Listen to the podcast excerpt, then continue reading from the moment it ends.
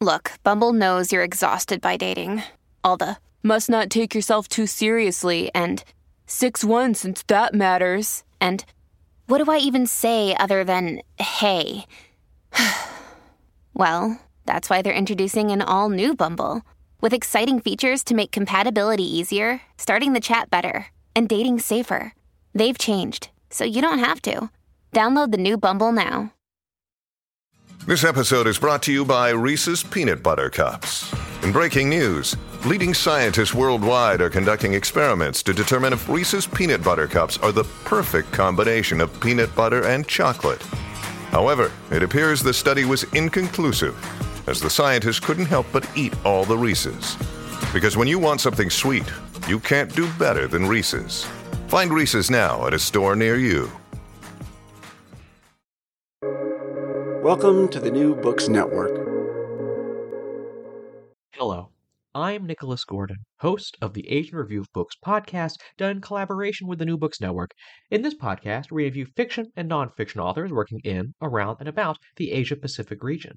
Many of us, who maybe aren't historians, have an idea of the Silk Road, merchants who carried silk from China to as far away as ancient Rome in one of the first global trading networks.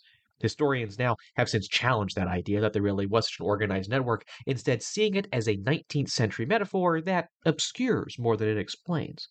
But Xin Wen, the author of The King's Road, Diplomacy, and the Remaking of the Silk Road, tries to revive the idea that there really was a Silk Road, at least for the people of Dunhuang, what is now China's Gansu province.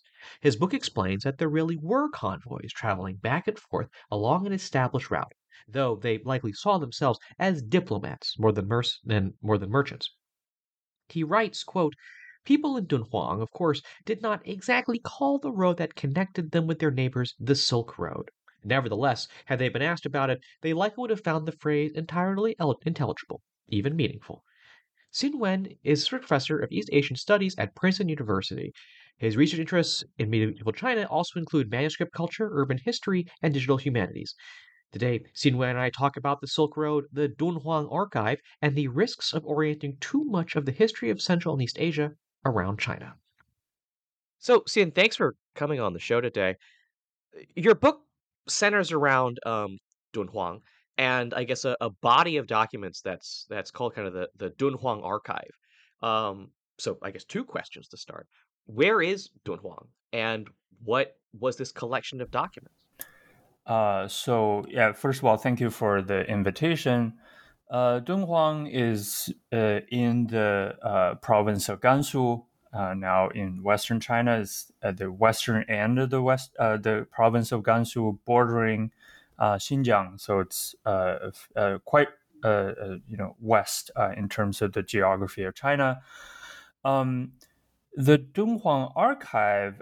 this is sort of my language. Uh, this basically refers to a small cave. Uh, now, when you go to Dunhuang, Dunhuang is very, you know, famous for its mural paintings. Uh, in this uh, uh, collection of uh, stone of, of caves for Buddhist mural paintings called the Grotto of the Thousand Buddhas. Um, there are many, many caves, uh, and some of them are very large, and many of them have very uh, uh beautiful, intricate mural paintings. But the Dunhuang archive, uh, that this you know collection that I call uh, uh, Dunhuang documents, they are found or they were found in the year 1900 in one of the smaller caves, maybe one of the smallest caves of the many hundreds of caves in this uh, Buddhist complex. Uh, generally, people call it the library cave because uh, what is contained there uh, were a, a, a huge collection. Um, the numbers are, you know, people don't agree on how many uh, uh, books or documents come from the that cave, primarily because it's impossible to count um, uh, because some of them are really big, you know, and then some of them are just uh, one piece of paper. But roughly, you can say that there are about sixty thousand items or books or manuscripts um, that came from this cave, and this cave was sealed up uh, around the first uh, decade or maybe the second decade of the 11th century, which means that everything that's sealed up in this library cave are from uh, essentially before the year 1000. Uh, I call this collection uh, documents that I use uh, from this cave, uh, the Dunhuang archive, because I'm mostly focusing on the uh, secular documents. So this cave is primarily Buddhist. So 90% of the manuscripts are Buddhist. But uh, there are these um, non Buddhist texts that were uh, collected by, you know, what we assume were Buddhist library keepers who uh, used these texts or the, as papers to uh, paste on the backside of the Buddhist, Buddhist manuscripts to support them. Uh, in some other cases, they were probably kept uh, uh, for future use. Um, so these sub collection, uh, this sub collection of, of, secular documents, is what I call the Dunhuang archive of documents, and uh, they were stored in the Dunhuang library cave, but uh, their nature is uh, somewhat different from the uh, Buddhist uh, manuscripts that were also kept in the uh, cave. So, what is what's this part of the world like at this time? I mean, politically speaking, like who are the big, who like what's the state of these different kingdoms and polities in this part of the world during this period of time you're you're you're studying? Right. So.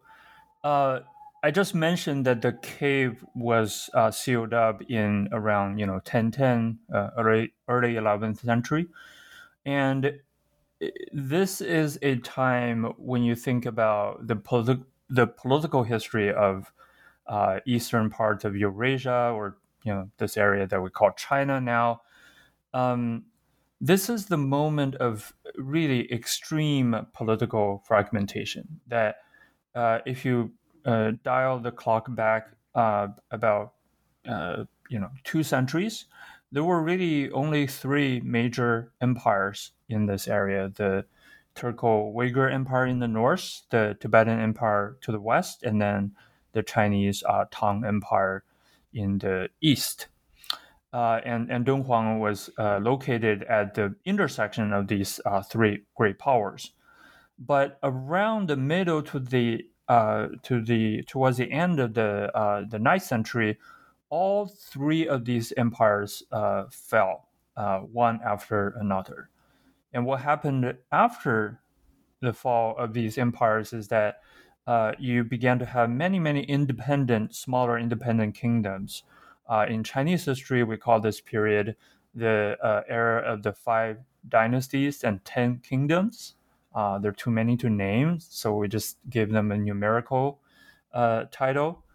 Um, uh, in, but this is not only uh, is the situation in China uh, or in China proper, um, in the former Tang land, because if you go further to the west, the area around Dunhuang, you see similar kinds of political fragmentation that this the oasis uh, of Dunhuang was its own independent kingdom from uh, 849, uh, 848 to the uh, early um, 12th uh, century. So for uh, you know a hundred, almost 200 years, Dunhuang was an independent kingdom, and then there are other independent kingdoms around Dunhuang. There are four or five very important ones that I talk about in this book. Uh, so basically, politically speaking, this is an era of fragmentation of smaller kingdoms, of uh, of, of, you know uh, at the same time an absence of imperial power. So your book is is about the quote unquote Silk Road, um, and I know that's a term that has been uh, think the right word to use. I, I'm going to use the word deconstructed. I don't quite perhaps mean that, but it, but it, but it's a term that's been challenged, I think, by by by some recent history. Um, how do we, how do we, and I mean kind of we as the general historians, think about the Silk Road, and then what is your book reacting to in that in that common view today? Well, so this is a term that, uh, well, first of all, this is a term that uh, was uh, invented uh, by uh, by uh, Ferdinand von Richthofen in 1877. now, you know, the recent research that that shows that in German academia, there people have been using this term before him, but he was really the first person to kind of uh, give it a concrete uh, meaning and, and, and, and use it to describe concrete historical uh, um, phenomenon. So what he meant by this term was essentially that he was reading uh, Greco-Roman sources and he was reading Chinese sources, uh, I think translated Chinese sources, and then he was making connections about how and at what point did Chinese silk uh, enter the Roman Empire.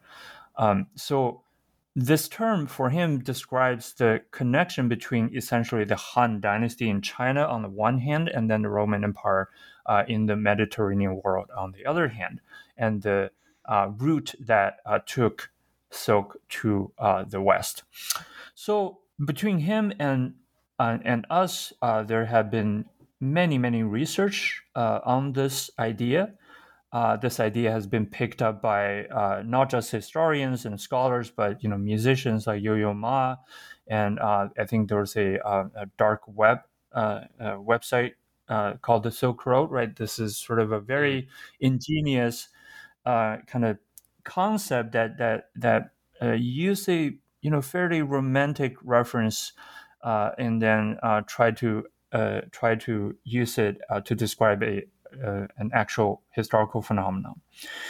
So, more recently, scholars, like you said, have been uh, um, casting. Well, I, I, would say there are, uh, roughly speaking, you can maybe say that there are two groups of scholars uh, if we divide them uh, according to their attitude towards this term. there are people who continue to embrace the term uh, and and very often this term is used uh, for uh, scholars who are interested in global history. Right, this is a way for us to look beyond the uh, national units that so often determine how we tell our history, and and look at the uh, transnational and transregional connections that that we know were uh, always there. Um, but for another group of scholars who, uh, I guess, more work more closely on the area of Central Eurasia, uh, there has been some doubts. Uh, there had uh, there there are doubts about uh, whether we should continue to use this term. First of all, because you know it has this uh, colonial legacy from the 19th century, and people have obviously found that uh, silk was by no means the only, uh, or at you know at times uh, not even the most important goods that were transmitted uh, between uh, eastern and the western end of the Eurasian continent. Uh, there are many other things, and then you know often you don't really see a clear road either. often you see shifting path or a collection of networks. So. Um, with you know the growth of our knowledge, um, uh, this term seems less and less uh, uh, sort of applicable to the historical uh, uh, primary source that that we discovered. Um, but I I sort of make this uh, argument, and this is not something that I set out to do when I wrote this book uh, obviously, you know, it's good to uh, uh, to talk about this phenomenon that people are interested in. But when I started the research of this book, uh, which is essentially consists of, of reading uh, all the secular documents that were stored uh, in the Dunhuang cave, I just wanted to test if this is a idea that is valid on the basis of the primary sources what I found, uh, somewhat to my surprise, was that, in fact, uh, you know, this is actually a pretty good term. Uh, if you have to come up with a term to describe what you find in the Dunhuang uh, documents. So, what my method uh, was essentially that I collected the examples that I can find of long distance travelers, and, and that just means people who have traveled, you know, hundreds of kilometers, sometimes over a thousand, uh, uh, even thousands of kilometers. Uh, I collect cases of long distance travel uh, that involve both people and things. So I collect examples of human travelers and non-human travelers. Uh, and I kind of the the book is essentially a an attempt at uh, reconstructing their life on the road. Uh, the two things that I've found uh, uh, uh, that really kind of convinced me that this is a term that's worth using is first that silk was really important. Silk was everywhere. everyone was traveling with silk. Uh, but uh, uh, most importantly, silk was also both a gift that uh, that these travelers exchanged and and, and used uh, to kind of facilitate their relationship with their hosts. it is also a commodity that were used locally in Dunhuang. Um, uh, to buy and sell uh, uh, other things. So in this sense, and, and, and, and here I should I should uh, add a note that by silk I also uh, when I when I when I talk about silk I also kind of include other uh, precious textiles like cotton cloth and and other types of cloth. So these sort of textiles were the most versatile of the goods that were that traveled with the with these travelers. So that's number one. The second discovery was that the idea of the road was actually also very central to the life of these travelers. They talk about the road all the time. They pray for safety on the road. Uh, they uh, uh, describe the road uh, in their writings, and uh, they're in many places on the you know long route uh, from Central Asia to to China, we know that there were roads. Uh, so the idea of a road was also not uh, very uh, problematic to me. So once I found, uh, once I sort of dug into the primary sources a little bit more, it became more and more clear to me that the idea of the Silk Road was actually a pretty valid uh, concept that we should uh, continue to embrace and obviously define right with precision in the context of a particular work and try to explore but fundamentally i think these two elements were central to how people communicated long distance in the medieval time.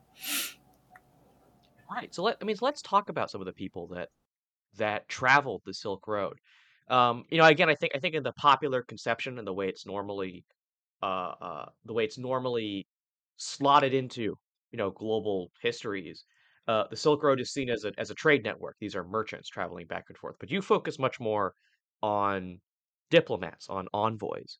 Um, so I guess who who were the what were the kinds of people, the kinds of groups that actually uh, made these journeys on the Silk Road?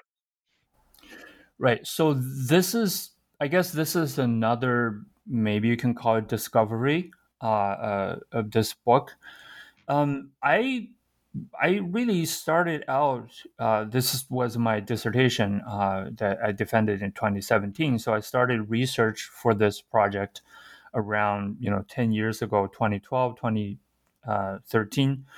Uh, I really wanted to write a history about long distance traveling uh, merchants uh, I was very inspired by uh, Etienne de la Vaissière's books, uh, uh his book on the Sogdian traders. Uh, I wanted to write a book about Dunhuang traders, uh, traders that travel long distance, whose life we can reconstruct from Dunhuang documents. But I couldn't find any. the entirety of the Dunhuang corpus, I mean, I I might have missed something, but I went through uh, most of the secular documents, and I could only really find uh, two, three you know maybe cases of where people actually traveled for business. They talk about it in that way, right? They went somewhere to buy things, uh, travel long distance to do that. Uh, uh, that are documented uh, in the Dunhuang documents. But in the process, I discovered another group uh, and and this sort of the this thing just sort of comes at you, continues to come at you uh, once you open the uh, uh these uh, these volumes of, uh, of secular documents. That the overwhelming majority of travelers that long distance travelers that we can find in the Dunhuang documents were traveling for diplomatic purposes. there are you know a substantial number of Buddhist travelers, and these groups also overlap. Some Buddhists would travel on behalf of their home state as a diplomat while maintaining their status as a Buddhist. Uh, there are also Buddhists who travel for purely uh, uh, religious reasons, right? They just want to go to India for pilgrimage. Um, uh, uh, so there's some overlap. Uh, but overwhelmingly, the ones that you discover are diplomatic travelers, and they're really they can be uh, uh, almost anything that you encounter in these documents. Uh, there's some cases of really poor people, uh, slaves even, who uh, traveled, who at least wanted to travel as diplomats in order to change their fate, to to improve their economic status. Um, there are you know unsurprisingly uh, officials many officials who traveled uh, as uh, as diplomats. But you also see a lot of kings uh, the king of dunhuang or the princes uh, queens these uh, people who stood at the top echelon of, of, of the dunhuang and, and certain neighboring societies. They often traveled themselves as diplomatic travelers uh, to their neighboring states. Uh, and then, you know, this is sort of the group of people, uh, right? And, and we also see a few examples of actually uh, female travelers traveling as diplomats.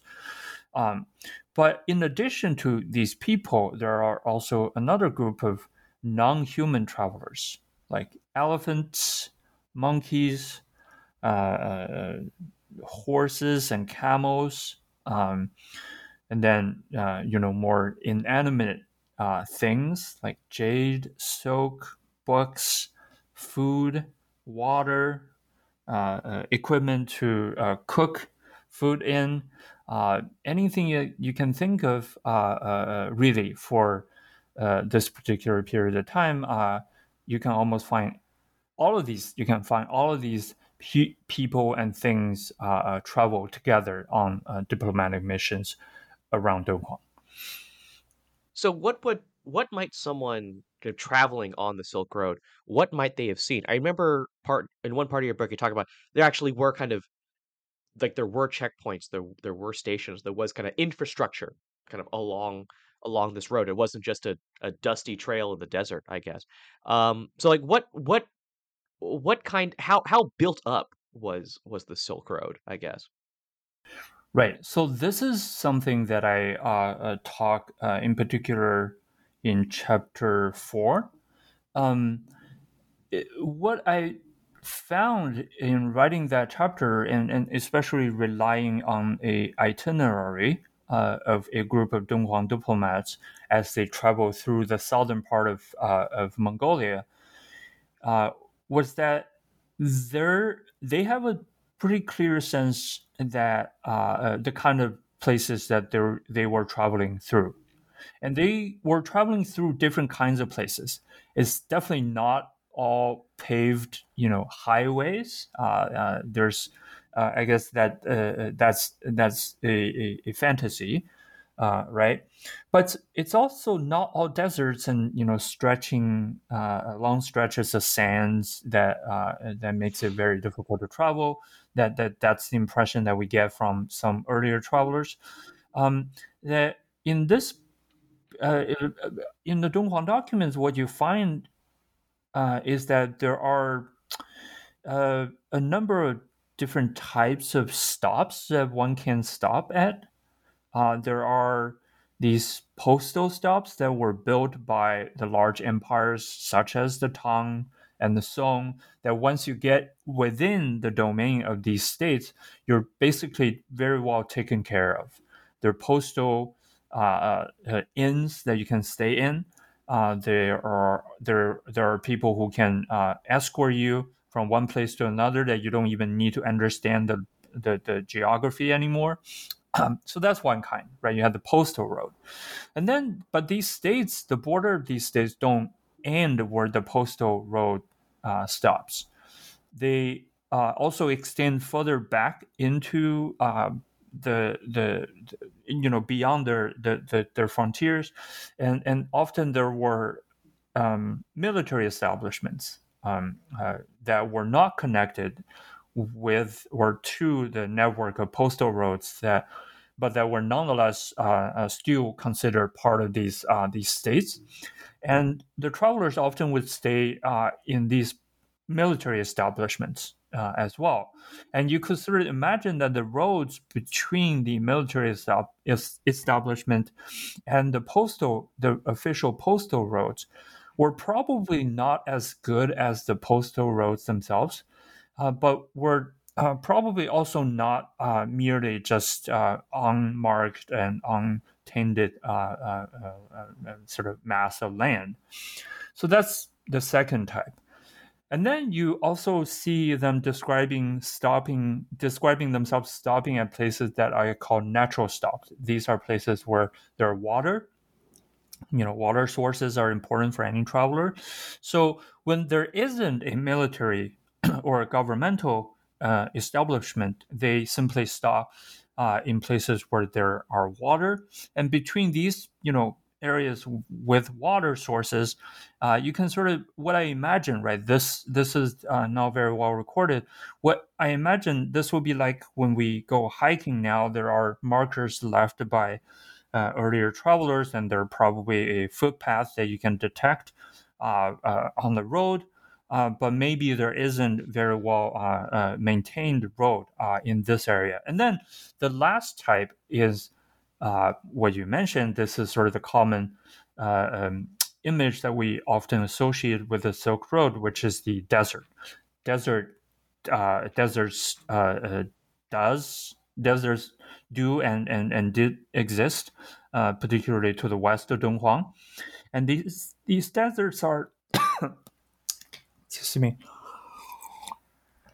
Um, these deserts um, um, I guess what I found um, uh, from the documents that really surprised me was that uh, they talk about these deserts. They talk about parts of the desert where you have to carry water to travel because there is no water source. Uh, but traveling in deserts themselves it, it itself, this action itself was uh, apparently quite routine. Uh, it was not as difficult as we uh, we think. And, and in fact, I uh, calculated the speed on the basis of a few documents, and it seems that traveling the desert didn't even slow these travelers down, which I guess in some ways makes sense, right? If you're in a desert, you just want to get out as quickly as possible. Um, but uh, but there must have been also markers uh, in the desert that help people orient themselves. Earlier sources tell us that you know people who travel in the deserts use uh, bones of dead people and animals uh, uh, as marker. That might have been the case. Uh, I think there uh, must have been less gruesome mark- markers for our travelers too. So, kind of, I think near the, I believe near the end of your book, you, you kind of come to the conclusion that um, diplomacy, you know, quote unquote, is was was critical to the people li- living in um living in Dunhuang um i guess critical to their economy critical to their society. I, I, guess what was it like why was diplomacy so important to this community? Well so this question uh, i guess to answer this question I, I, I have to first establish that diplomacy was important to uh, to these people. Um, this was a process. I, I, did not realize this. Uh, i sort of went into this project uh, well, like I said, first I wanted to write about the merchants, and then I realized I can't write about them because they didn't really exist. Uh, then uh, I, I, I switched to to writing about the diplomats, uh, and but my assumption was that they were essentially only important for policymakers, for people who wanted to have good relations with their neighbors. They sent a diplomat to their neighboring state, and then they negotiate their relationship but the more I read, uh, uh, the more uh, uh I kind of begin to doubt that picture. Uh, I'll, I'll, I'll, give you a few examples. Right, there are all these contracts that were made in Dunhuang. Uh, uh, you know, when people make a uh, have a, a economic transaction, they create a contract to make sure that both parties would stick to the terms after the, the, the transaction was concluded. And among the contracts uh, found in Dunhuang, there are about 40%, and, and this is a random selection of, uh, of economic uh, documents, right? It deals with every aspect of the life of people in Dunhuang. You know, you buy a house, you use a contract, you buy a slave, you use a contract, you hire someone to work for you, you use a contract. But of all these contracts, about 35 to 40% of all these contracts are about diplomatic travelers. Uh, in fact, they're specifically made when people have to borrow something in order to fund their diplomatic journey. So this really kind of stopped me on my tracks a, a bit uh, once I realized this, because you know when we think about modern uh, uh, economy in any state that we uh, live in, uh, diplomacy itself, right? Not the things that diplomacy accomplishes, but the functioning of the of diplomacy itself is never really a huge part of the economy. Uh, so once I realized that, I, I, began looking in other aspects of the life of, uh, of Dunhuang and, and other similar uh, uh oasis states. Uh, I found and this is a document that uh, that only exists in a neighboring state. Uh, I haven't found anything similar to uh, uh similar in Dunhuang, but I think it, sort of shows uh, uh, illustrates the, this point really well. And this is a document that I also talk about in the book that were discovered in a neighboring oasis state, also independent state in Turfan, in the late fifth century that essentially lists all the people that the Turfan government sent out to help escort uh, foreign diplomats who travel through Turfan. So this is a service industry, right? You have people who help uh, uh, escorts who come in and then just travel with them uh, outside of your state. Within the space of one year, uh, in that document, uh, that document tells us that there there were about 1,400 people, presumably all men, who worked in uh, this particular role. Uh, so now the population of Turfan at that time uh, we know. So this means that about 15 to 20 percent of all male adults were engaged in this very specific act of escorting foreign envoys.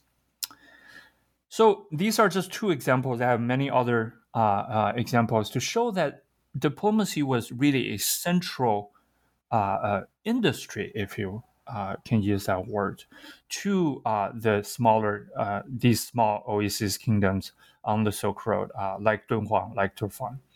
And the reason is pretty, you know, simple in a way, right? These are small states; they need to maintain their own legitimacy. so having connection with their neighbors is uh, is very important to them, uh, and and this is uh, the source of their uh, uh, very often their source of their uh, political legitimacy, and so these kings were very keen on sending people out to their neighboring states, and these diplomats in the process also gain profit by you know uh, exchanging gifts by sometimes doing business on the side um, that they also have something to gain. So to people like Dunhuang, what I discovered, what I think uh, you know I'm trying to show in this book is that uh, diplomacy was not just a specialized branch of the government; it is a central institution uh, in the society that uh, many more people than uh, that than what we're used to uh, in, Uh, in our time uh, were engaged in diplomacy. They're engaging diplomacy in different ways, uh, but their life, uh, but diplomacy was implicated in their life in, in, in, in, in, in the economic sense, in the political sense, even ideologically, right? In a lot of the prayers these Dunhuang people, even commoners, but also you know kings and officials, they will pray for uh, the smooth functioning of diplomacy. So diplomacy was really a central uh, uh, uh institution in the life of these uh, these the people who lived in these medieval oases.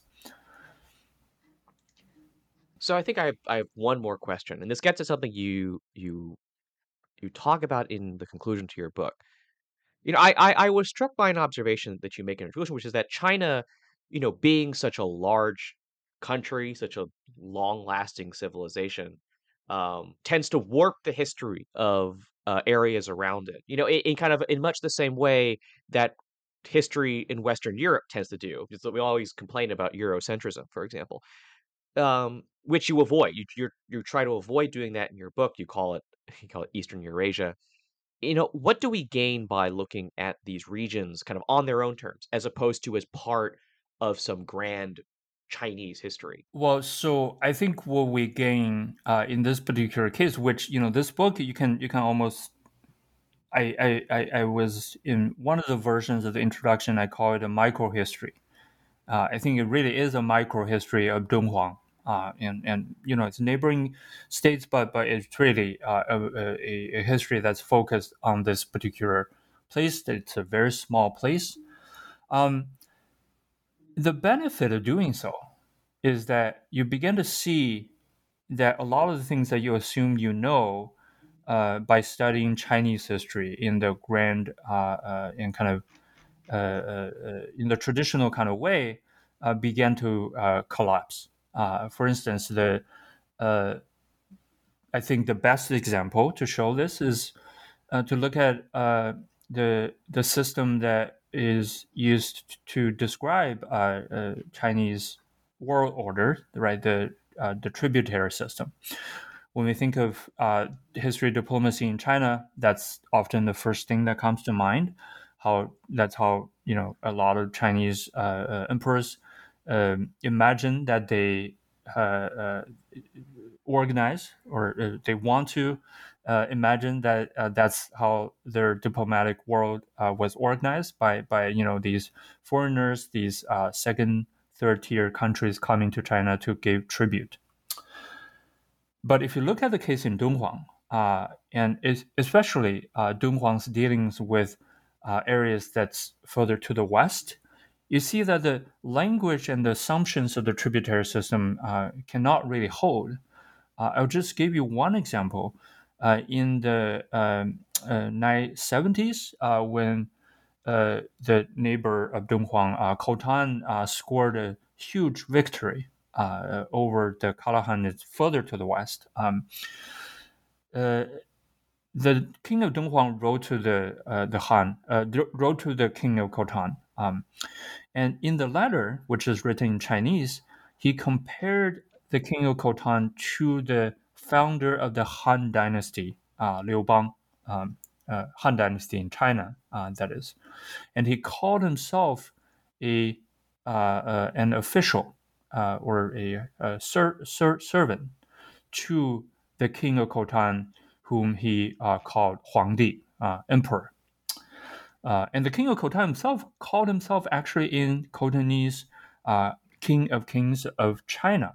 And, and in Chinese, in the Chinese documents produced by the Khotanese kings, uh, they called themselves uh, the Great uh, Han, uh, Son of Heaven uh, of Khotan, uh, Da Yu Tian Han Tianzi.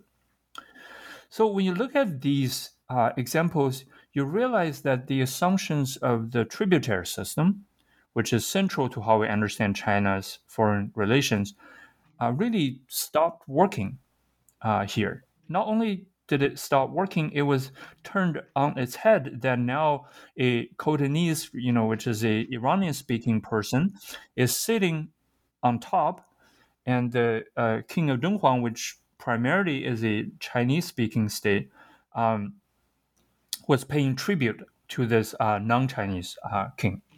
So this is, you know, one of the many ways that I think, you know, focusing on something else, something that's not traditionally covered in uh, Chinese history, at least in this period, uh, can uh, uh, change how we understand a lot of the basic assumptions that we have about Chinese history. But the last, but there's one more point that I want to make, which is uh, I'm also not trying to, and this is sort of why I decided not to call it a microhistory. I don't want to uh, write a book that is not about China either. Uh, I think what this book is trying to do is to redefine what we mean by Chinese history, because um, uh, once we get into the Song Dynasty, so this is you know starting nine, uh, uh, by the year 960, when we talk about Chinese history, we essentially talk about the area that's covered uh, uh, by the domain of the Song. So all the places that used to be part of the Tang uh, no longer were a part of Chinese history uh, anymore. So one of the things that I try to show in this book is is, is that uh, connections uh, did not disappear. By by by any means, that there were a lot of people traveling back and forth. What's happening in the Song were were were having profound impact on what went on in Dunhuang and in Khotan, in all these other states that we should understand. you know, this is sort of a greater uh, version of Chinese history, redefining Chinese history as Eurasian history, that we should look at all these different places in the context of the uh, fall of the Tang Dynasty and, and, and connect their stories into a new uh, uh history of China. Well, I think that's a great place to end our conversation with Xin Wen, author of The King's Road Diplomacy and the Remaking of the Silk Road. Xin, I actually have two final questions for you, which are uh, where can people find your work? And what's next for you? What might the next project be? Uh, so the book is available everywhere uh, that you uh, you get books, right? Uh, so uh, the it, so it's not hard to find. Uh, it's the King's Road. Uh, you can find anywhere uh, uh, all the usual suspects. Um, what is next? I have been working on this totally unrelated, or maybe not totally unrelated, given my answer to the last question. Um, this new project, which is a urban history of the city of Chang'an, that is, or that was the capital of the Tang Dynasty. So in this project, I'm also interested in what happened after the fall of the Tang Dynasty. Uh, but uh, but in the new project, I'm focusing more on the city of the, the capital city of Chang'an, which you know uh, was the largest city in the medieval world, one million people, you know, larger than the than island of Manhattan, um, and how it shrank uh, in the space of one to two years uh, to about 116th, 117th its original size and stayed that, that way for 500 years. And people just lived in the ruins of this big, uh, big imperial capital. So I want to explore the history of how people did that and what happened to this huge ruin and what the implications of this is to our understanding of Chinese history. So this is what I'm working on now. Uh, hopefully, you know, there will be something to uh, uh, for the readers to see uh, soon in a few years. So you can follow me, Nicholas Gordon, on Twitter at NickRI Gordon. That's N I C K R I G O R D O N. You can go to AsianReviewOfBooks.com to find other reviews, essays, interviews, and excerpts. Follow on Twitter at Book Reviews Asia. That's reviews plural. And you can find many more author interviews at the New Books Network at newbooksnetwork.com. Uh, we hope you subscribe to the Asia Review Books podcast now on all your favorite podcast apps, Apple Podcasts, Spotify, and Stitcher. Rate us, recommend us, share us with your friends to support us interviewing those writing in, around, and about Asia. Stay tuned for more news and who's coming up on the show. But before then, thank you, Xin, for joining me today. Thank you very much.